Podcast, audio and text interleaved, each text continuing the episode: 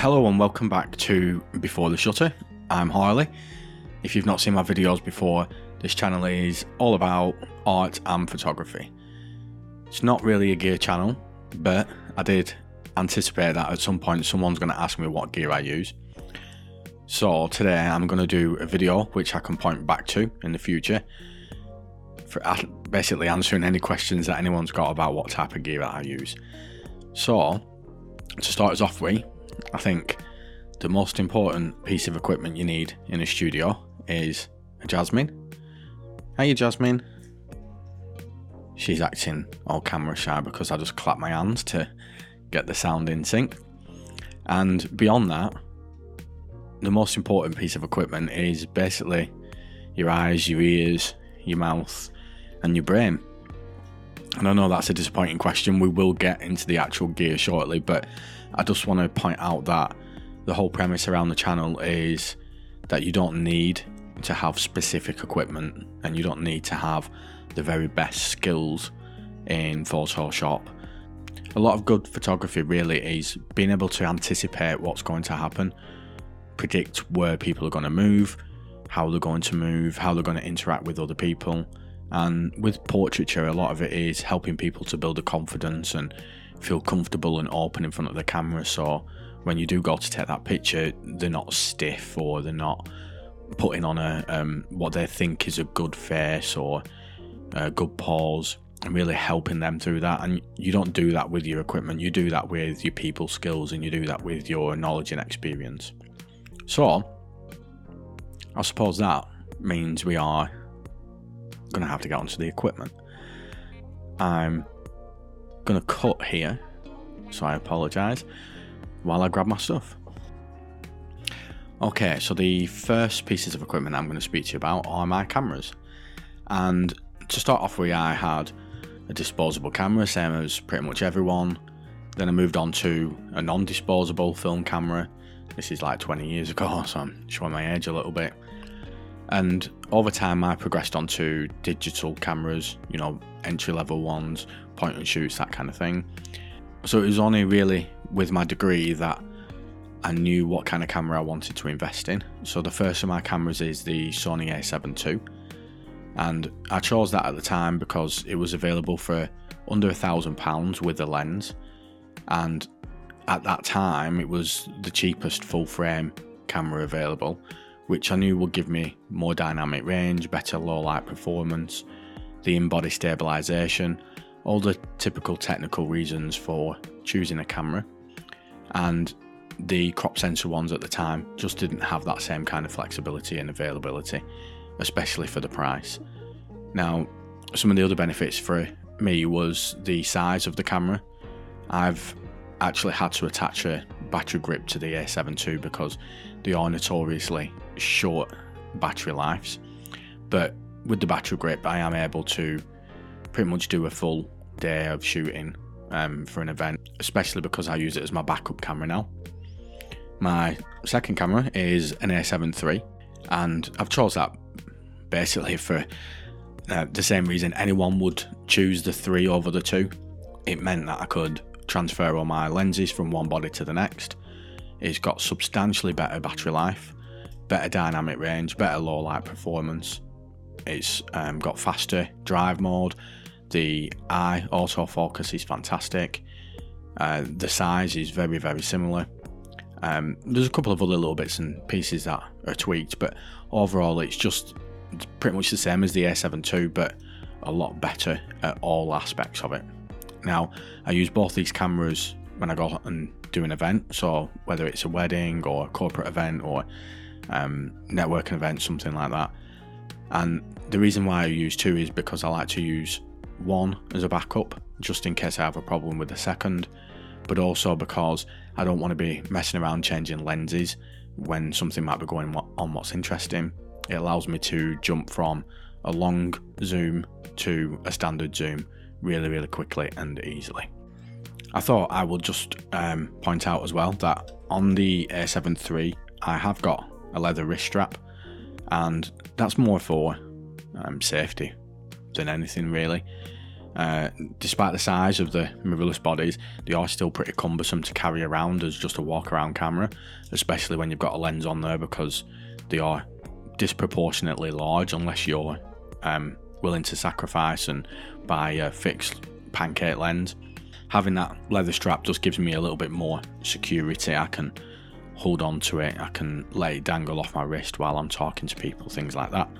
But also on both cameras, I do keep a tripod plate and hooking points, and I can attach my cameras then to um, a harness, which is fantastic for events because it keeps them just towards your um, waistline. So the next thing I'm going to talk to you about is my lenses, and by no means these aren't the world's greatest lenses, but you get to a point where it's diminishing returns. And to be completely honest, the majority of your clients are not going to be pixel peeping like reviewers are doing on websites.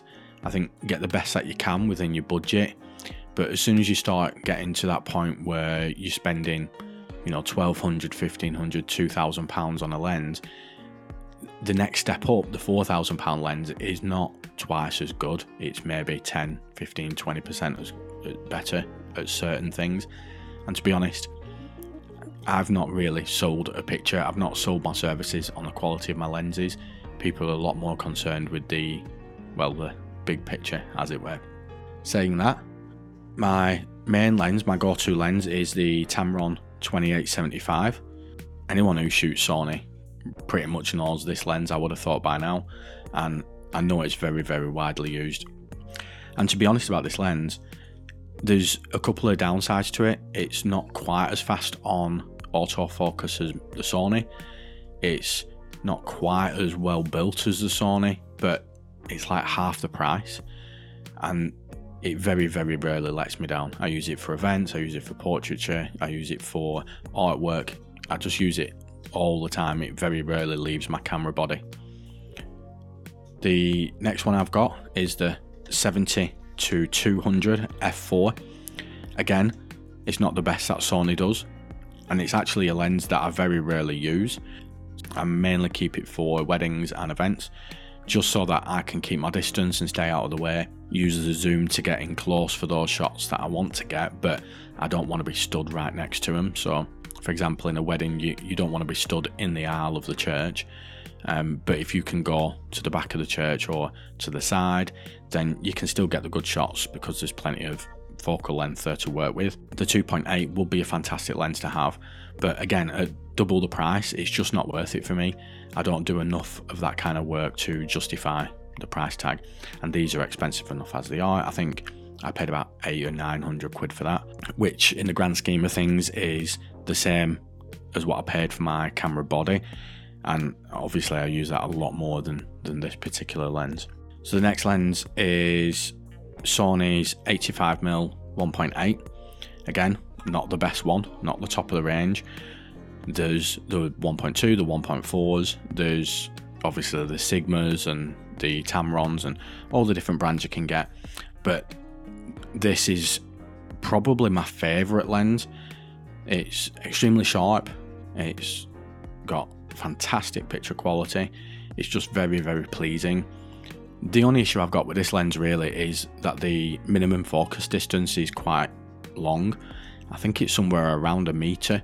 So, whilst it's fantastic for portraits and, and close up portraits, it's actually quite hard to get very close up portraits with this. Whereas with some of the 85mm, they have a half meter or 50 centimeter minimum focus distance, which just means you can get um, a lot more of your subject to fill the frame.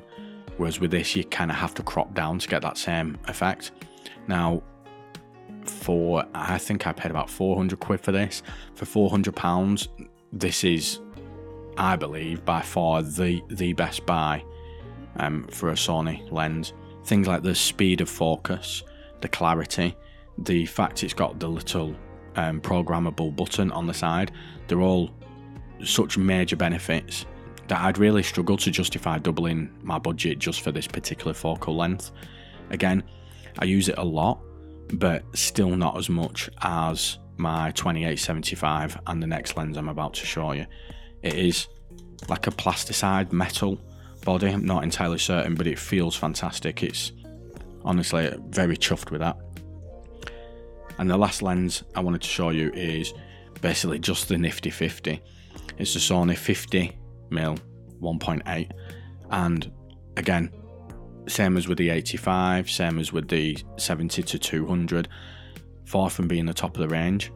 I think the 1.2's just come out, the GM, but the clarity, the sharpness, speed of operation, the size, they're all fantastic, and you can pick these up for like 100, 150 quid. And I have no problems whatsoever printing and producing images from this and submitting them to clients because, yeah, if you pixel it, you're going to notice whatever kind of flaws it's got. No doubt it's pretty soft in the corners, like all 1.8s in this kind of price range. But aside from the fact that the focus is a bit on the slow side and a little bit on the noisy side, to justify five, six, seven times the cost, even 10 times the cost for something like the GM, it's just not worth it. it these are fantastic, fantastic lenses. Okay, so that's kind of like the cameras and the lenses out of the way. Like I said, I'm not doing a big in depth review, I'm just trying to point out what I use and really highlight that you don't need the very top of the range stuff to be successful and make money as a photographer and especially as an artist. But I think it's going to be a question that people have regardless. And I've gone off on a little bit of a tangent, so we'll go on to some of the smaller stuff. That being um, flashes and controllers. So I've just got pretty standard Sony DSLR 2 infrared remote. It's fine. It does what a remote's supposed to do. Shutter, timed release, video controls, zoom controls if you've got a motorized lens or um, a bridge camera, something like that. Really good. Works pretty decent distance, works pretty decent angles. I use that quite a lot in my artwork. Then I've got my flash controllers. The first one is the Godox X1T S. You can see me reading it as I'm as I'm doing this. Fantastic um, starter controller. It's cumbersome changing all the settings because it's just got three buttons, a wheel, and a tiny little screen. So it's not something that I would use in the studio. But in the rare situation where maybe I wanted to use two cameras in the studio with two different focal lengths, it means that I can set up both cameras with controllers. And this being a little bit less handy to uh, change settings on is not that big of a deal because I'd just be copying them over from my main one. And the main one is the X Pro S. This is a lot better for ease of control and changing settings and setting up multiple groups. So that's something I can use quite often in the studio where maybe I've got three or four different lights set up and I want different settings for each one or different timings for each one whatever it might be, this is a, a lot better choice for doing that. And again, these are cheap. Like the XT1, you can get for like 20, 25 quid, something like that. And the Pro S, I think I paid like 35 for mine from Amazon Warehouse. Then I've got two Godox V862Ss, and these are pretty much the best hot shoe flashes I think you can get for less than 200 quid, 300 quid. The reason I say that is because they're powerful. They have a GN of 60, so that's pretty decent. I know you can get up like 63, 65s, and possibly higher, but the actual output is really, really nice. It's pretty consistent with colouring, it's fast recharge, really useful screen, nice buttons, movable head, all the usual stuff that you get with a hot shoe, but the build quality is fantastic the game changer for me is uh, the lithium ion rechargeable battery that is included in it. Double A's are fine, but you burn through them really, really quickly. Rechargeable double A's are fine, but they do have a tendency to wear out quite quickly and they take a long time to charge. Whereas these, you know, I can bang them on charge for 20 30 minutes and I'm good for 100 shots or something like that, which is fantastic. Plus, by having two of them, I can pretty much count on uniformity between exposure settings and flash settings, which is really good. And I can run them off the Godox triggers so they don't need to be attached to the camera. They do TTL both attached to the camera and through the controllers, which is really, really good. It, it makes life a lot easier if you're dealing with fast moving, complex setups in the studio, like kids and things, where they're not going to stand exactly where you want them to be all the time and where you've done your lighting setups for. So that's good. But they are my secondary lighting. I use them on the camera for events and stuff, but in the studio, the secondary lighting because they're powerful enough to do a little bit of fill or to do um, some background work with. My main flash, however, is this one over here. I'll probably just walk over and get it. I've probably cut that because it was embarrassing how long it took me to get it off that stand. But this is the Godox AD400 Pro. It's battery rechargeable, which is fantastic because I do outdoor shoots as well. So this is fine for using um, as fill light. The 400's not necessarily the most powerful by any means, and using it to try and overpower the sun, as they say, is not what it's really made for. But I don't tend to go for that look. I prefer a much more natural look, so I just use this for fill more than anything. Whereas in the studio, it's fine. I can shoot all day with this. The battery lasts like 300, 400 plus shots, more than that at full power. And it's more than powerful enough to do a small setup. Now, if I need a bigger setup, that's where I would turn to hiring stuff or using whatever the studio has got in, in place already. Because, in all honesty, it's not worth the money of buying um, a massive setup. Admittedly, there's going to be, you know, photographers out there who tell you you need thousand watt strobes and they need to be Profoto. But again, in my experience, I've been making money and I've been making work perfectly fine with this, which is around five to six hundred pounds on UK markets, just depending on what the demand's like. I think I actually paid about 400 for mine. So, you know, you keep an eye out and you can get a really good deal on them. And to be honest, not let me down, not really felt that I needed more.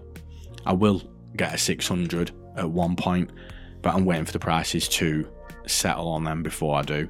And that's mainly because I'd like an additional strobe and if I'm going to get an additional strobe, I might as well go one step up and have more than what I actually need. So, some of the good things about the Godox is obviously the rechargeable battery, which we've mentioned, but also the modeling light. It's got a 30 watt LED modeling light, which is really good for setup. It's got two different mounting styles, so it's got a Bowens mount and it's got, I think it's um, a Godox mount, I'm not entirely certain. It's got a nice clear screen, easy to use buttons, easy to use menus. It's TTL as well, same as everything else. So again, good for the studio when it's hard work trying to manage your subjects into a certain place within the studio. But because it's Godox, it's compatible with all my equipment basically. And that is pretty much what I would consider what anyone would ever need to be a freelance photographer yeah, there's going to be situations where you need additional equipment, you know, more lights, more cameras, better lights, better cameras, whatever it might be. But for the day to day stuff, your own personal artwork, portraits in a small studio or headshots, things like that, corporate events and small scale weddings, there's more than enough there for people to make a living off it and make a profit. If I needed anything higher than what I've got, I'd first I'd consider is it worth buying? Is it going to, you know, make my work better? Is it going to make my life easier? And if I can pay it off within a reasonable amount of time in terms of what I lose in profit from spending, then yeah, I might buy it. But the majority of the time, I'd actually look into hiring or borrowing if the studio has got it, just to complete that one job and probably never use it again. It's like going back to the 7200. It's not often that I use that lens, but by having it on hand, it's really useful in those kind of situations where I want to try something with it, or it'll give me that extra reach that I do need. It's not something that I would hire because it being there is a bit of a safety net for those situations where maybe I didn't get to see the location first, so it's bigger than I anticipated. Whereas if I were to go out and buy, say, a 600mm lens, I'm never going to use that. I have very, very little use case for 200mm, so 600 is a huge investment and it's just not worth it to me.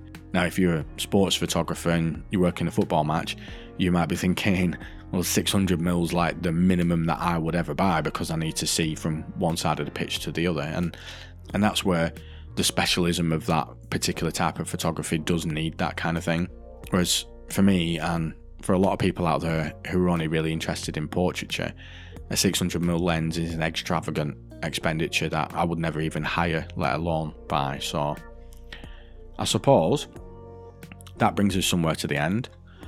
And I wanted to round it up really with how does this fit into my artwork because art doesn't generally focus on the gear or the equipment of the photographer who's making it. And it's very rare that you hear um, conceptual art photographers talking about cameras.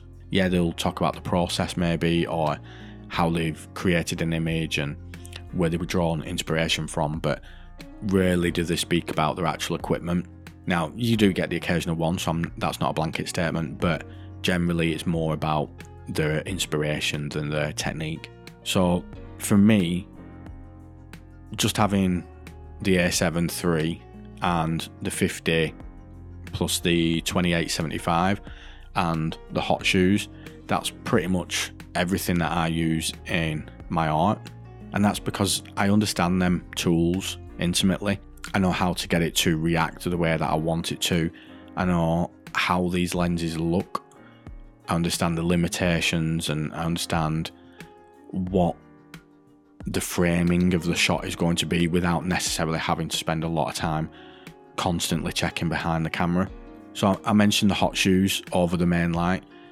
That's mainly because I prefer having the flexibility and, and ease of use of the hot shoes rather than taking the big light and the stand and a softbox and all that kind of thing, trying to make it fit into an environment and trying to get that to light naturally. I'd much prefer to use as much natural light as I can and use the hot shoes as fill or as an overriding colour.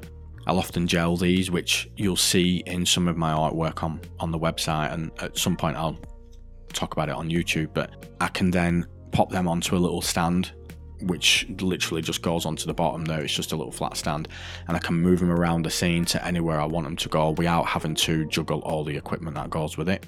So I'll use the gels mainly to add a splash of colour, but sometimes if I've got um, natural light and artificial light, I'll use it to correct the balance between the two. Having the ability to control this light just by moving the head of the zoom is often enough to make it a lot more useful unlike with the main strobe where you kind of have to buy light modifiers to get the look that you want. With the hot shoes, you can change the zoom inside, which will change the light, but also you can get away with just like wrapping a piece of card around it to turn it into a snoot or something like that. And really, that's kind of the point of why I enjoy doing art photography. It's a lot more about finding new ways to do things within the environment and within the setup that you're doing. It's not about having the best gear, and if you're wanting to be a professional photographer or portrait artist or an artist in general, you don't, as you can see here, hopefully, you don't have to have the very best equipment. Yes, I'm lucky in that I've got above average equipment in many cases, but my most used stuff is not because it's the most expensive, but because it's the most user friendly and it's the most efficient at what I'm doing at that moment in time. So that's why an A7 III, a 2875, a 50, and a couple of hot shoes is basically all I need to do the majority of my work. So that's the video. It's probably the only time I'll go into talking about what gear I use and what gear I recommend. Everything here is stuff I would recommend. And you know, I use it day in, day out, and it's all fantastic. But the premise of the channel is now to focus on talking about what makes good photography and discussions and around the ideologies and theories of photography which influence different movements over history and how that's brought us to where we are right now and hopefully how we can learn from that to progress photography even further and keep it relevant and keep it on the edge of uh, creative arts. I should have said cutting edge, but you get the point. So, if you liked this video, you might not like the rest of the channel because it's not about this. But if you can put up with me for like half an hour or however long I've been speaking for now, you might be able to put up with me for my podcast and YouTube videos. Give me a thumbs up, thumbs down, share, all that kind of YouTube stuff. Um, you know what to do. You, it's been here for long enough. Thank you very much, and I'll see you soon. And Jasmine's really got bored now.